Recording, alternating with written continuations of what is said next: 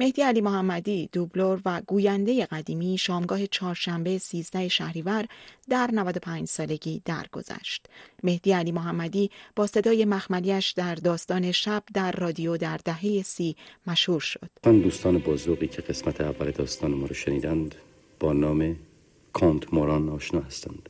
او که با کارسکه مسافرت می‌کرد در یک روز طوفانی به یک مسافرخانه محقر بین راه پناه برد و در اونجا چنان مجذوب الزا دختر جوان و زیبای بابا تیپون شد که از او خواست همراه او به قصرش بره بخشی از صدای مهدی علی محمدی در اجرای یک قسمت از داستان شب با عنوان قصر بی آفتاب را میشنیدید.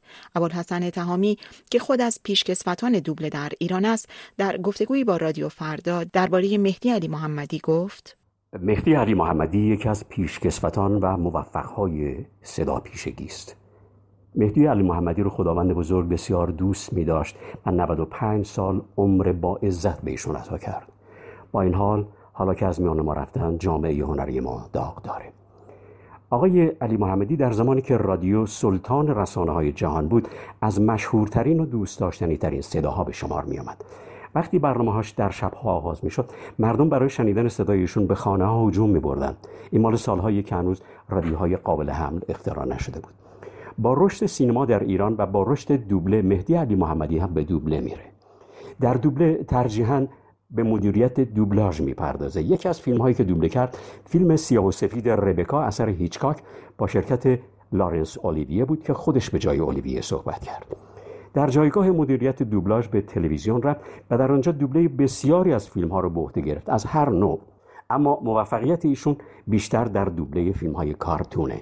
از فیلم های معروفشون دوبله سریال دور دنیا در 80 روزه که خودشون یکی از شخصیت ها رو گفتن و در سریال خانواده دکتر ارنست هم به جای پدر خانواده صحبت کردند. اگه به خاطرتون باشه بهتون گفته بودم که اگه حتی یکی از شما مخالفت بکنه امکان نداره ما به این مسافرت بریم. ای خدایا پس نمیریم پدر جون. فلونه خواهش می‌کنم به بقیه حرفای پدرتون با دقت گوش کنیم. ما حدود یک هفته در این باره فکر کردیم و تصمیم گرفتیم برنامه‌مون رو تا اونجایی که ممکنه یه خورده تغییر بدیم.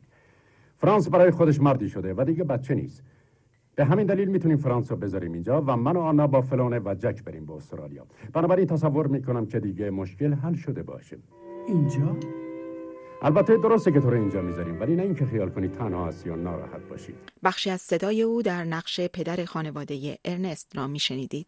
مهدی علی محمدی بعدها همزمان با نقشهایی که در رادیو بازی می‌کرد وارد تلویزیون شد. او متعلق به نسل دوران طلایی دوبله در دهه چهل است. کسی که با زرباهنگ صداش به شخصیت های کارتونی و انیمیشن ها جان تازه بخشید و برای همیشه صداش در ذهن چندین نسل از کودکان ایران نقش بست. مهدی علی محمدی چهارم فروردین سال 1303 در تهران به دنیا آمد. از خیلی جوانی وارد عرصه تئاتر شد و بعدها به رادیو پیوست. او سال 1340 وارد تلویزیون شد و صدای تکرار نشدنیش به عنوان یک دوبلر و گوینده برای همیشه باقی ماند.